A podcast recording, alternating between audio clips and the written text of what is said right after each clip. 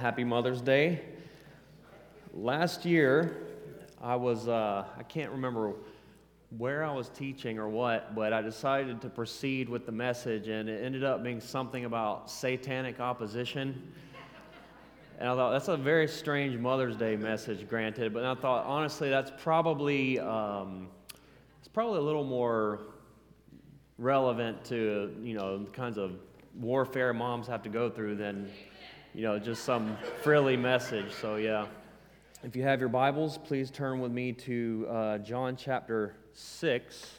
So, join with me in a word of prayer. We love you, Lord. We're so grateful already to have gathered as the body of Christ and to enjoy fellowship in the Spirit and to be able to worship you uh, in song, in spirit, and in truth.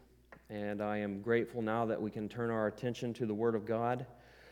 And I pray that you would please speak to us through your word, that you would give us eyes to see, ears to hear, that you would soften our hearts, Lord, so that uh, we can perceive spiritual truth. And uh, Lord, you know all of our deepest needs and confusions and desires and frustrations. And Lord, I believe that you're able to minister to us through your word. Your word is all sufficient. And so we thank you for that. And so I pray that you would move through the teaching of the word today, that you would speak through me. And I pray that you would receive much honor and glory and that Christ would be exalted here today. We thank you in Jesus' name. Amen. Okay, well, over the last couple of weeks, we have been considering the issue of testing. You know that by now. And in the last two sermons, uh, we, we looked specifically at test with the disciples. Jesus was testing his disciples. And you may recall that the first test was uh, can Jesus make a way where there does not appear to be a way? And obviously, yes, he can. We saw him do that in an extraordinary way. I'm sure we have all experienced that in our lives. I'm sure we are in a position, many of us right now, where we're waiting to see Jesus do something to make a way when there does not appear to be a way. We come to realize and learn that Jesus can do a, an awful lot with a little. He can do a lot with a little. If we would just give to Him our time, our talents, our resources, uh, as small as we may think they are, God can, uh, Jesus can do an awful lot with that.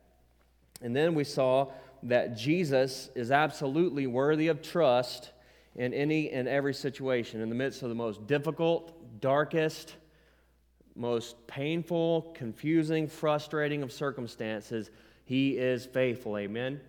He's worthy of trust and praise. So that's kind of what we have been considering over the last couple of weeks.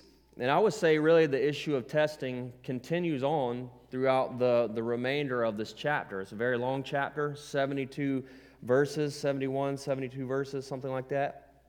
And this week, as we move forward in the chapter, we're going to see Jesus, his attention goes from his disciples to the crowd to this crowd that has been following him from place to place. And uh, the testing continues, and I would say, in, in a large way, what Jesus does is reveals the unbelief in this crowd. He's going to reveal to them that ultimately they are still very much in a place of disbelief, unbelief in who he is. And so there will be, there are more things even than that that, uh, that will come up today, but I think that's kind of what is happening now because at the end of this chapter, unfortunately, the majority of the people what? They turn away. They turn away. It says the crowd says that it was just the sayings of Jesus was more than they could bear, more than they could handle, and they, they skedaddled, right? And so, uh, and it was left with the 12. And so, anyways, testing and revealing unbelief. And so I would say, if I wanted to call this anything, it would be check your heart. You know, Lord, check our hearts. Reveal to us anything in our hearts that is not pleasing to you. That there's any unbelief in our hearts, if there's anything that needs to go, then Lord, show us, help us to repent of it, cleanse it, purify us. Well, with that, we are also in one of the first of the seven I am statements in the Gospel of John. You've heard me make mention of this before, and I'm sure many of us are aware of what these are. Now, the Gospel of John is pretty unique. It's a unique book. There are four Gospels, those are the accounts of Jesus' life, his ministry, his death, burial, and resurrection. But the first three, Matthew, Mark, and Luke, those are what are called the synoptic Gospels. That is because they are very similar in nature, and so that is why they are called synoptic Gospels. John, however, was written much later than those three, and it is 93% new information, information that was not covered in the first three, because by this point, all of that is assumed to be well understood. And so the Gospel of John is a treasure trove to us because it is very unique from the other Gospels. And he really, his chief aim is to highlight the deity of Christ, that Jesus is in fact God, God in the flesh, God incarnate. So Matthew portrays for us Jesus as the king. He's the Messiah. He is the long awaited anointed one foretold in the Old Testament. Mark portrays Jesus as the servant the servant of all. He says, I did not come to uh, be served, but to serve and to give my life as a ransom for many. Mark 10 45. Luke portrays the humanity of Christ, the Son of Man, the one who came to die in our place as a representative of mankind. And then John portrays Jesus as God, the God man. And what's interesting when you put all of those together, Matthew, Mark, Luke, and John, what you have is the servant king and the God man. It's really fascinating how the scriptures come together like that. And so here we are in the Gospel of John, and he is bringing some new content to, to light for us regarding the person of Jesus Christ, and he's really emphasizing his deity. So you have these seven different passages that begin with this little phrase, I am. Jesus says, I am the bread of life. That's what we're going to look at today.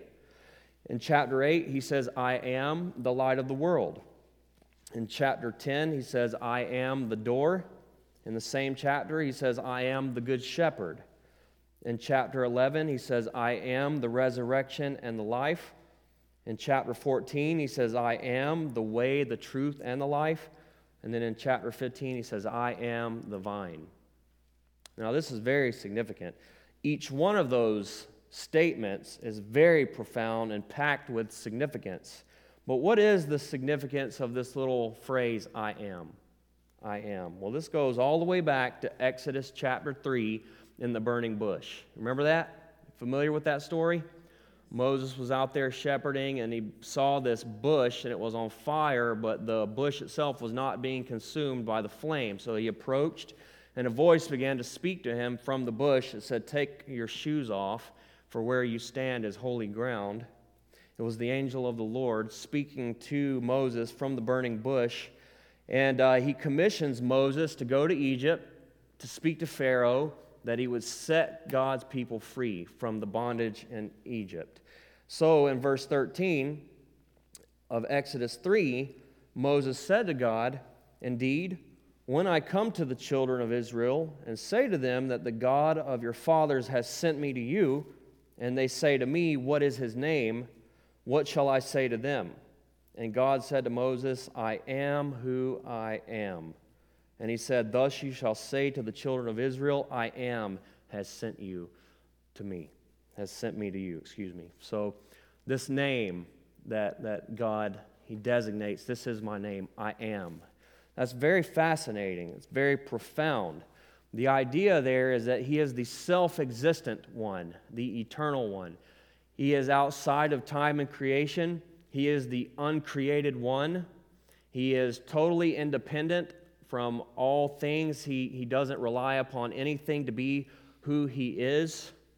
And so that is um, his, his self existence. Some people, theologians, use the word aseity for my, my Bible students in here A S E I T Y. You know, we, we rely on many things to sustain ourselves. We need, we have to go outside of ourselves to get these things. We need water, obviously. We need air. We need food. We need relationships, obviously, right? We long for relationship. Truth to go out, we have to go outside of ourselves for truth that is not within us, contrary to popular spiritual belief. And so, God is the only being who has life in himself and truth in himself and has no need of anyone. And so he says, I am who I am, the eternally self existent one. Now that's deep. That's a mind bending statement. So when Jesus says, I am, they know what he's saying. They know what he means by that. He is claiming to be God, God in the flesh, and we understand him to be the second person of the Trinity, the Godhead. If there's any question or doubt as to what Jesus means by this, we can just look at John chapter 8 and verse 56. Jesus was dealing with the religious leaders, and he said, Abraham rejoiced to see my day. And they said, You're not even 50 years old, and you've seen Abraham? And he said, Before Abraham was, I am. Now, they wanted to pick up stones to kill him at that point. Why? Because they understood exactly what he was saying. They knew what he meant when he said that. He was claiming to be God, and that was a, an offense punishable by death unless it was legitimate, and we know that with Jesus it absolutely was. So I say all this to say that every time Jesus employs this, this phrase and this statement, I am the bread of life, this is packed with all kinds of significance. And so, whatever follows the I am, Jesus is truly qualified to be. When Jesus says that He is the resurrection and the life, it's because He is the I am. He can say that about Himself. When He says that He is the way, the truth, and the life, He can make that statement because He is the I am, because He is God in the flesh. You understand? Tracking what I'm saying? And so there's really two very significant, significant things going on when He says this. When He says, I am, and then whatever follows. He's claiming to be something that no one else in this world could possibly be because he alone is God. It's amazing, outstanding. And so that's what we're going to see today. And as I said before, he said, I am the bread of life. I am the bread of life. And so this really ties back to the feeding of the 5,000. Uh, that's going to come up in our text today. You remember that? Jesus fed the 5,000. We talked about that a couple of weeks ago. And I said, I, it, I have a hard time in my mind picturing how, what that would have looked like. You know, the, the expanding of the loaves and the fish, and then them feeding just thousands and thousands of people. And um, I think now in my mind, I may have worked out kind of how Jesus would have gone about doing this. Uh, he has amazing creative abilities. And so, can we, uh, media team, just throw, throw this up here real, real quick? That's the world's biggest sandwich, 7,000 pounds. 7,000 pounds. At least that was the world's biggest sandwich. Maybe, it, maybe the record has since been broken. And so, uh, yeah, lots of folks are fixing to break bread off of that right there. Can we go to the other picture? Just to kind of put it in perspective there again. That is a gigantic sandwich. And so I just imagine that's what Jesus did. He just said, Give, give me that bread. Bam! You got a 7,000 pound sandwich. And they're like, Break bread with me. And they were just throwing down, you know, throwing down. Okay. All right. Pastor Dan just doubled over in his seat right here. All right. Just trying to mix it up a little bit. Okay. Well, with that, let's go ahead and get into our text. Uh, we're going to be in John chapter 6, and we're picking up in verse 22. And this, these first few verses here really kind of serve as a transition point from the feeding of the 5,000 and the walking on the water and to uh, the, the exchange that Jesus is going to have with the crowd. And so I would uh, label these uh, 22 through 25 as uh, the confused crowd searching diligently for Jesus. That's, that's what we see here. So let's read that together. Uh, verse 22 it says, On the following day, when the people who were standing on the other side of the sea saw that there was no other boat there except that one which his disciples had entered, and that Jesus had not entered the boat with his disciples, but his disciples had gone away alone. However, other boats came from Tiberias near the place where they ate bread after the Lord had given thanks. When the people therefore saw that Jesus was not there, nor his disciples, they also got into boats and they came to Capernaum, seeking Jesus. And when they found him on the other side of the sea, they said to him, Rabbi, when did you come here? Now, in the New King James Version, this is a little uh, confusing the way this is worded. I feel like the ESV makes it a little more clear, but let me just unpack this a little bit. So we know Jesus fed the multitude miraculously. It was this incredible sign, and they sought to make him king by force. Remember that? Well, Jesus fled to a mountain alone. He escaped the crowd, and then his disciples departed by boat. Well, later that night, we know the story. Jesus came to them by walking on the water. It was about it was the fourth watch of the night, between 3 and 6 in the morning.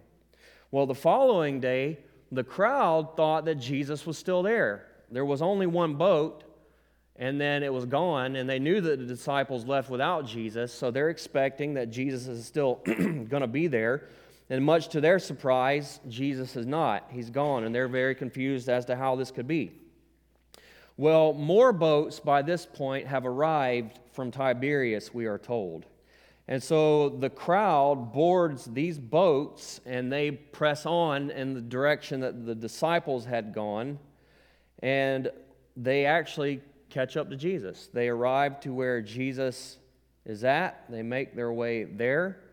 And uh, they say, Man, how in the world did you get here? When did you come? And they, of course, they had no clue. That would have blown their minds had they even known what had transpired. So, understandably, they are altogether surprised and lost uh, as to how Jesus made it from point A to point B. But you know what? What is amazing to me about this crowd is, man, they are going hard after Jesus. And I can appreciate this. I can appreciate the level of uh, zeal and diligence that they are that they are showing here in their pursuit of Jesus. I could use a little bit more of that in my life. Amen. Can you relate with me? And so I I appreciate that, you know, but Jesus, he kind of sees through it. In fact, he sees very well through it. And so Jesus is going to address their motives. They come to him and say, Lord, how did you get here? Rabbi, how did you get here? How do you know when? And he doesn't answer their question. He doesn't answer their question at all. He goes right to the heart of their motives. And so, with that, point number two Jesus reveals and challenges the motives of these seekers. That's what he does. They come with this question, and Jesus pushes right past that and shows them what's actually going on in their hearts, and then he challenges them. Look at verse 26. Jesus answered them and said, Most assuredly, I say to you that you seek me not because you saw the signs, but because you ate of the loaves and were filled.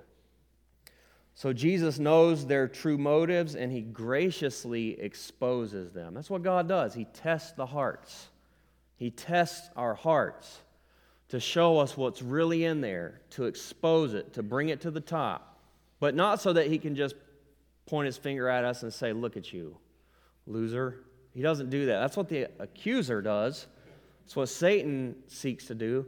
But God brings that stuff to the top, and then he, he cleanses us of that. He refines us, He purifies us. And I love that. So I see the grace of God in this as I see Jesus dealing with this really unbelieving crowd. Well, there's a new dynamic to this crowd now. We know that originally we had the sign seekers, the ones that were seeing all the things, the miracles that Jesus was doing, and so they're just following him from place to place because they want to see more of that. Another magic trick, Jesus. So there's that crowd. But now we, we have with us these political opportunists, right? They're like, okay, this guy's the king, he's the one. He's going to break the, the, the shackles of Rome. We're going to force him to be a king. Remember, they tried to do that. And so Jesus departed from their midst. Well, now I would say we have another group present. And this would be, I don't know if materialist would be the right way to describe them, but Jesus says, You're here because you ate the food and you were filled. You ate the loaves and you had your fill, and now you want more of that. Now you're chasing me because you want more of that. And so we have quite the mix here. And we're told later in the chapter that Jesus is at a synagogue here now. So undoubtedly, there are also religious folks that have now joined the party. And so there's just a wide range of people with very different uh, perspectives and reasons for being here. And Jesus is dealing with this crowd. Jesus said that you are not seeking me because you saw the signs, but because you ate the loaves. That's interesting. They saw the sign that Jesus did. We know that. They saw the miracle. They saw the miracle. They wanted to make him king because of it, right? Well, what Jesus is saying is you failed to understand the significance of it. You didn't see the sign. Remember, I said that the reason it uses the word sign is because it's intended to communicate something. Jesus doesn't just do miracles to wow people, there's something very special, very significant going on there. And he says, You guys failed to see what, what's really going on here, and you're, you're pursuing me for, for all the wrong reasons. Now, I'm not hating on them for that, and Jesus is going to explain the significance of the sign itself. But he says at this point, You're coming after me for the wrong reason. You ate the loaves and were filled, you misunderstood the significance of the sign. And so the people were seeking hard after Jesus. They were doing the right thing, but you know what? They were doing it for the wrong reason. Doing it for the wrong reason. And you know, that's an that's an easy thing for us to get caught up in. It really is. Um, I've talked about this before, and I don't want to belabor it, but in this day and age, you know, we're, we're, we're pretty comfortable as a society. We have, we have, you know, our needs met. We're good. We're very self-sufficient, independent, and uh, you know, people people try to share the gospel, try to share Jesus, and they tend to respond with, "I don't need that. That's just a crutch." You know, I'm good. And so people then try to dress up the message and say, well, do you really want to experience purpose in life? Do you really want to experience meaning? Do you want to finally be satisfied and fulfilled? And yes, everybody wants that. That's what everybody wants in their lives. And so I hear so many people say they just believe that they were created for big things, you know. And, and I, I would just say that that's really ingrained in the culture that we live in, especially in this day and age. And so people sell Jesus to that end. But I will say that's coming to Jesus for the wrong reasons entirely. Now, I think for most of the people in this room, that's not really an issue. I mean, we have harped on that so many times. I don't think that uh, anybody's coming here uh, thinking that that's, that's you know, what they should be expecting. But it's subtle. It's subtle. We do live in a time where people pose Jesus as the way to get your best life. The way to get your best life. And if things do not go well for us, if something happens that we do not like, or we are caused any kind of inconven- inconvenience or discomfort, we get mad at God. We get mad at God and we think, God, why? I serve you, I'm faithful, I honor you, I live for you. Why? Now, what does that tell us? tells us that we have some kind of ex- expectation that we have placed on Jesus. We may, by and large, understand why we have come to him, and that's all well and good, but it's subtle how these things can creep in. Now, Jesus uses all kinds of things to draw us to himself. I'm not saying that everybody comes into the faith understanding these kinds of things. Uh, you know, I struggled with uh, a life of addiction and, and crime. That was my background. That was my childhood. In many ways, that was my upbringing. And so I went to a faith based uh, rehab when I was 21 years old, and I came to faith in Christ there. And that was what Jesus used to draw me to himself.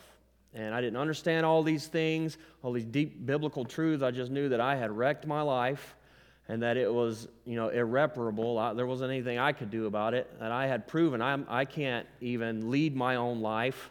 This is what I'm going to get. This is, this is the best that I can do with my life. So it's like, Jesus, I believe you can do better than this. And so, you know, if you will take my wreck of a life and make it something, I'll, I'll follow you, you know, I'll, I'll, I'll give you my life. And it was just as simple as that. And I bowed the knee to the Lordship of Jesus, and I didn't have any radical experience there. I just, the first thought that crossed my mind is, well, I guess I should stop cussing or something. You know, maybe, maybe that's step number one. I'll just try to clean up my language and now, now I'm off and running, you know, and we're reading our Bible, and they're like, turn to Proverbs chapter and verse, and I'm like, I don't know even what that means, and I'm scrambling through my Bible trying to figure this out, and, and on it went. There was the journey. But over time, Jesus begins to re- reveal these things to us. He begins to reveal to us the real, true, and best reasons for following him. Amen? So he doesn't turn us away because we don't understand these things. He reveals these things to us, he brings it to the top, and he shows us the better way. Amen. Praise and praise him. So let's look at verse 27 together. Jesus says to them, Do not labor for the food which perishes, but for the food which endures to everlasting life, which the Son of Man will give you, because God the Father has set his seal on him. So Jesus said, You guys are exerting a lot of energy pursuing physical and temporal goods. He said, Instead, they ought to pursue the better things, the spiritual and eternal goods. I'm sure that they're pretty confused on this at this point. You know, the reality is physical food sustains life temporarily. Um, physical food sustains life temporarily, as important as it is, but spiritual food gives life eternally. Amen and amen. And so Jesus says, This is what you need, this is what you must pursue. Now, Jesus assured them that he was qualified to make such a claim. He said, You need to pursue, you need to go after that which endures to everlasting life, and I'll give it to you, Jesus said. The Son of Man will give it to you. And he says this based on the grounds that God the Father has set his seal on him. What does that mean? That means that God himself has certified, authentic, authenticated Yes, I started to say authenticated. authenticated his son through these very signs. Jesus is demonstrating to them that he is who he says that he is and that he can give them the things that he says he can give them. God the Father has testified to the truth of his ability, to his authority. God himself has set his seal on him, bearing witness and testifying to the validity of his very claims. So Jesus said, not to work for the bread that grows old and moldy. That's what he's saying. That's, that's moldy bread, it perishes. Instead, you need to work for, labor for that which endures to eternal life. This is another issue that, that we got to watch out for. Um, many times in Christianity, we can get so caught up with physical needs. Physical needs are good, they are important. And we should seek to try to alleviate the pain and the need and the hunger of those around the world who are uh, struggling and suffering as they are, but that's not the main goal. That is not the main thing. So, this is an error in missions, and it's an error even right here in our own backyard. We can make that the priority. You know, in times past, that was labeled the social gospel. It's we, we just need to meet the needs. You know, the message is good, but what we really need to do is, is eradicate world hunger. And so these things should work hand in hand, right? James talks about that very thing, and John. But the main thing is the gospel message, the gospel truth. And we cannot get it twisted. And we have to watch out for that. And that, in a lot of ways, is, is the issue with social justice now and there are some people who have gone so far as to say, I didn't understand the gospel till I understood social justice. And that, that, is, that is all bad. And what that is, is that's putting all the emphasis on, on social and political structure and making that really the emphasis. And all of the existing structures are bad. And what we're really pushing for is equality of outcome. And then we need to tear down all the existing structures so that we can have fairness and equality for all. Well, what does that have to do with the gospel of Jesus Christ? What does that have to do with the salvation of souls? And that's really the issue. That's the, that's the, the argument. Now, in the world where the gospel goes and people are changed, the society, the culture is changed for the better. It's amazing what the gospel does when it gets a hold of a person. It's amazing what the gospel does to a society, to a culture, when it becomes the pervasive force in that culture. And so that's what we must go after. That's what we need. We need the truth of Jesus Christ. He alone can give us that. So, what are we laboring for in life? What are the things to which we are giving all of our energy and all of our effort? Are we laboring for that which endures to eternal life or for that which perishes? Now, obviously, Jesus is talking about salvation here. And there are plenty of people who they are living purely for the things of this world, the things that will perish, the things that will not follow them into the next life. They need to labor for that which endures to eternal life. You need the gospel of Jesus Christ. You must believe on the Son. Amen? Because everything that we are working so hard for down here, everything that we are sacrificing our lives away for down here, it will all pass away. It will belong to somebody else one day. And so Jesus says, Be careful, labor for the things that endure to eternal life. Now, as believers, are we kind of caught up in that same trap? We have trusted Christ, but still, all of our labor, all of our energy, all of our efforts, all of our passions and desires, all of our resources are going purely towards earthly things, things that will perish. And Jesus said that they would. He said that we need to be storing up treasure in heaven where the rust cannot destroy, where the moth cannot eat, where the, the thief cannot steal, right? Everything down here, it's going to perish, it's going to fade. So are we are we working for, laboring for that which endures? You know, those kinds of things that we pursue in this life, they're most of the time they're very good things. Nothing wrong with it. We should have those kinds of pursuits. Uh, we, you know, we should enjoy those things. But if it is to the neglect of the more weightier things, if it's to the neglect of spiritual things, then there's a problem there. We have to watch out. So check your heart. I think the Lord would, would put his finger on that and say, How are you doing? Are you laboring for the things purely that are going to pass away? Or are you laboring for the things that are going to endure for eternal life? things that amount to heavenly reward and blessing.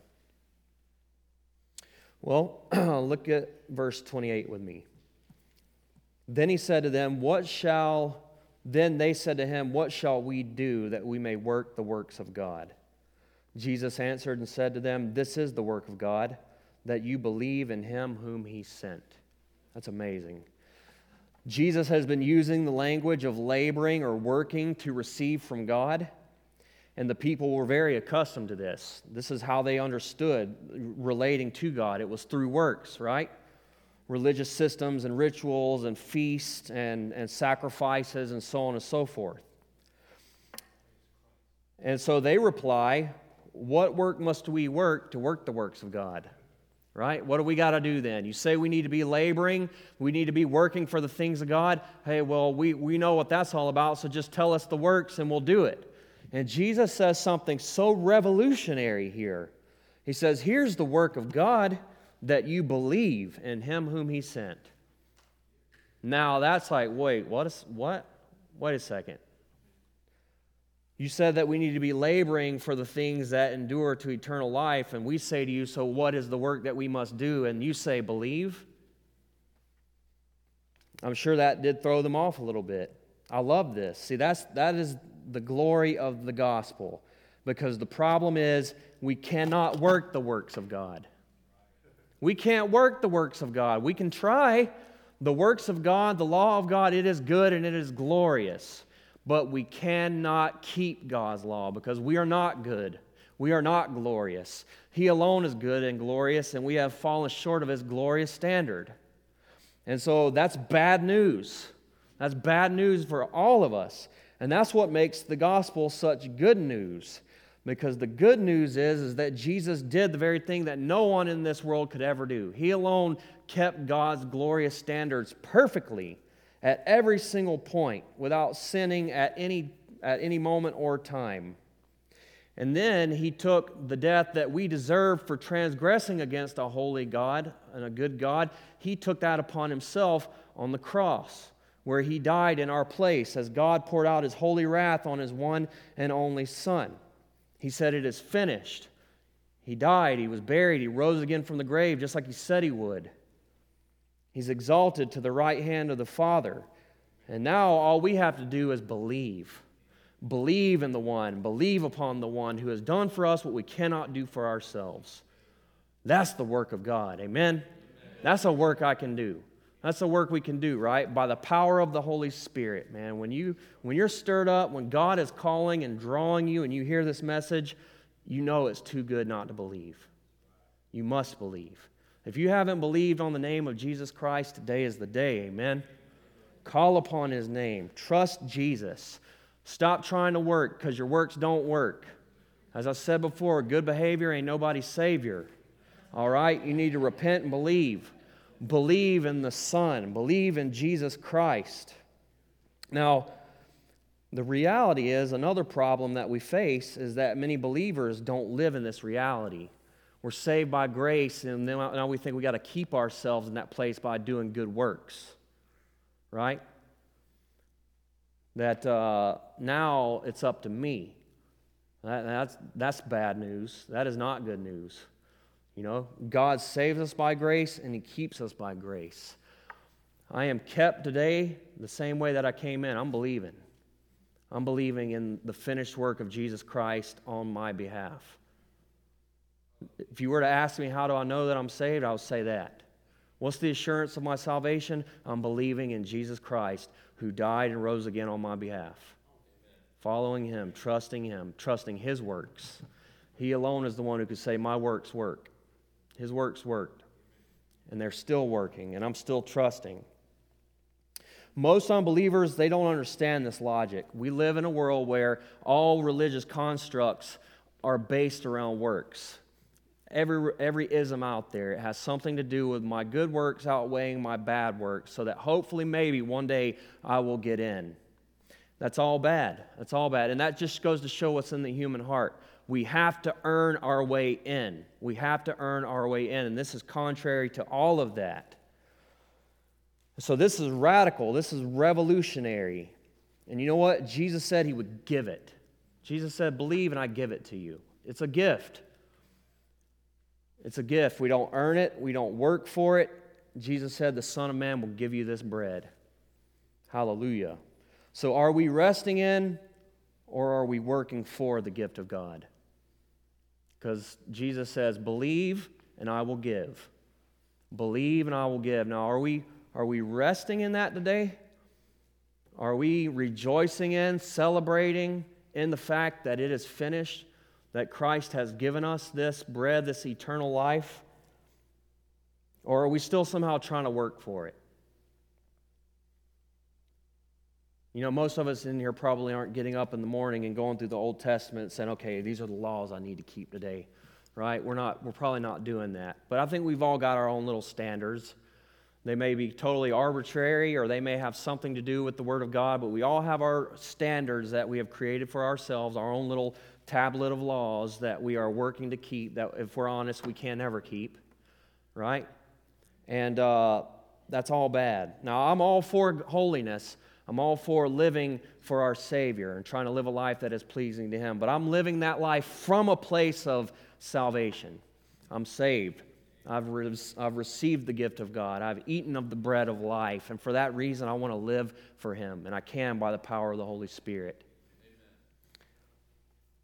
Now, this should have been glorious news met with an eagerness to believe, but instead the crowd responds with skepticism.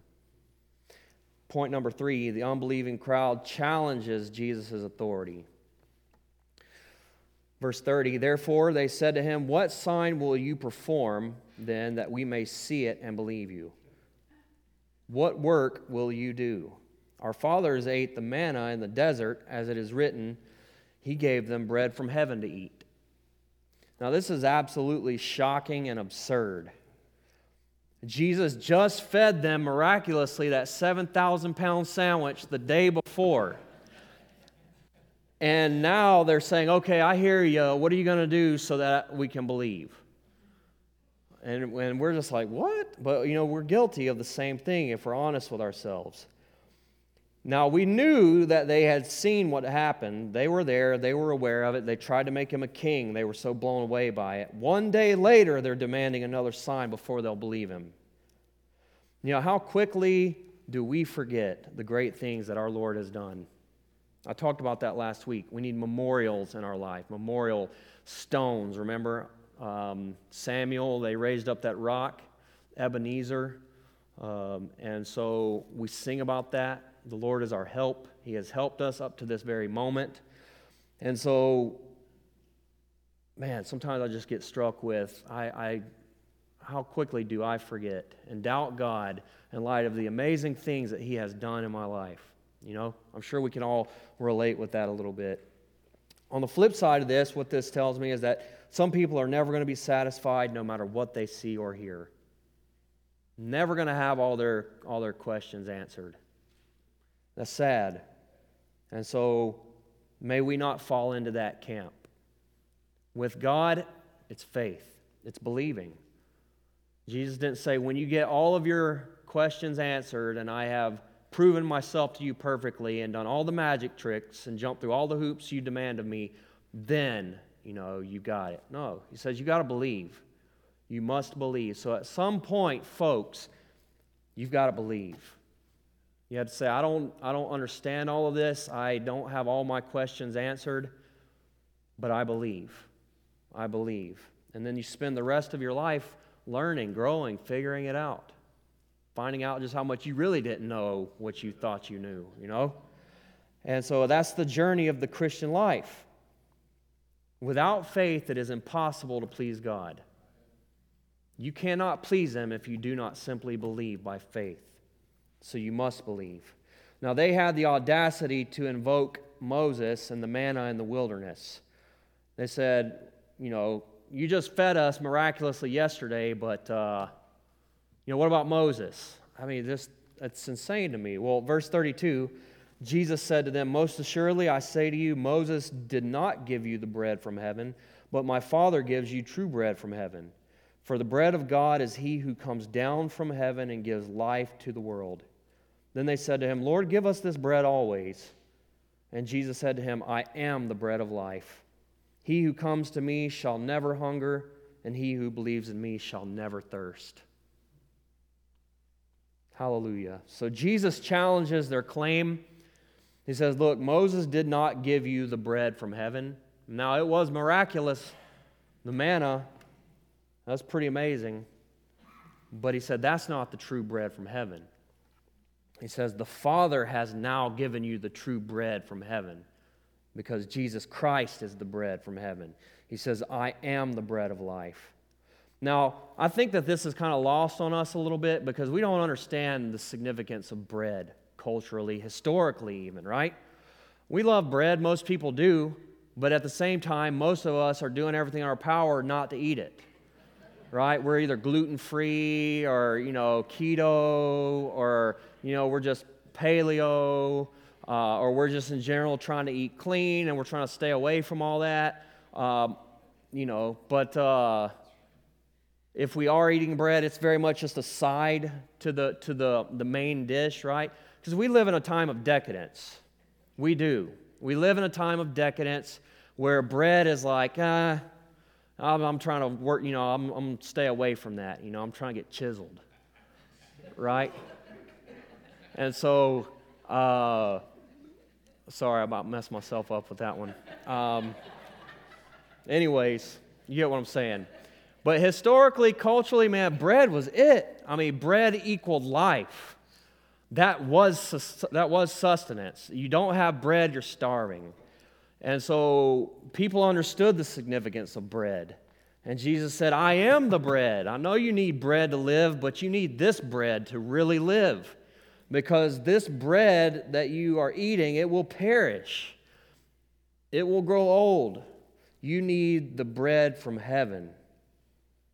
And so Jesus expands upon this a little further in John chapter 6, verse 47. I'll just read that. We'll get there in a week or two, but he says this Most assuredly, I say to you, he who believes in me has everlasting life. I am the bread of life. Your fathers ate the manna in the wilderness and are dead. There it is. This is the bread which comes down from heaven, that one may eat of it and not die. I am the living bread which came down from heaven. If anyone eats of this bread, he will live forever. And the bread that I shall give is my flesh, which I shall give for the life of the world. So there it is. He is the bread of life. He is the bread that came down from heaven. He has given his life for the world. He has given his body to be broken and his blood to be poured out on behalf of a lost and dying world. The bread that he gave was his very life, his very flesh. That's the good news, folks.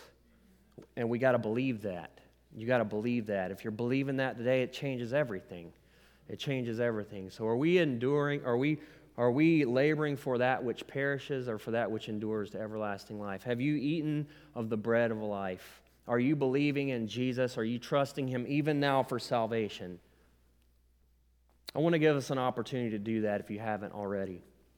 And so, if everybody would just bow your heads and close your eyes, I'm going to pray. Lord, we love you and we're so grateful that you are the bread of life. You alone satisfy. You alone give true and eternal, everlasting life. Forgive us when we labor for the things that just really don't matter in, in comparison to that. Forgive us when we labor for temporal, physical things to the neglect of the eternal, spiritual things. Lord, if there's anybody in this room today who has been laboring for all of these things that perish, but have not received the bread of life, Lord, I pray that right now, in this very moment, you would grant them eyes to see ears to hear, that you would open their hearts, grant them repentance, and that they would trust and believe. And while everybody's heads are down and eyes are closed, just want to give you an invitation right now. If you hear that and you say, That's me, I've never trusted Jesus, but I want to believe, I want to invite you just to raise your hand. I see your hand back there. Praise God. If you're saying that, I need that bread of life. I'm hungry, starving, and I know that all of this down here is only fading away. And one day I'll have to stand before God and I need forgiveness. I want to invite you, raise your hand. Now is the day of salvation. Now is the day, now is the time. Anyone else? Okay, let's pray. Father, we love you so much, and I am so grateful for the young man who has expressed his desire to receive of the bread of life. Thank you, Lord, that you are a God who is mighty to save. Thank you that this brother has heard the gospel message and he believes. He has received the truth, Lord. Praise you. You are glorious. You are a God who is mighty to save. We worship you for that. Thank you, Jesus, that you are the bread of life. And thank you that we can testify to the fact that we are satisfied in you, that our souls are full, they are filled, and we have life and we have it abundantly in you, Jesus, and we thank you. And it's in your precious name we pray. Amen.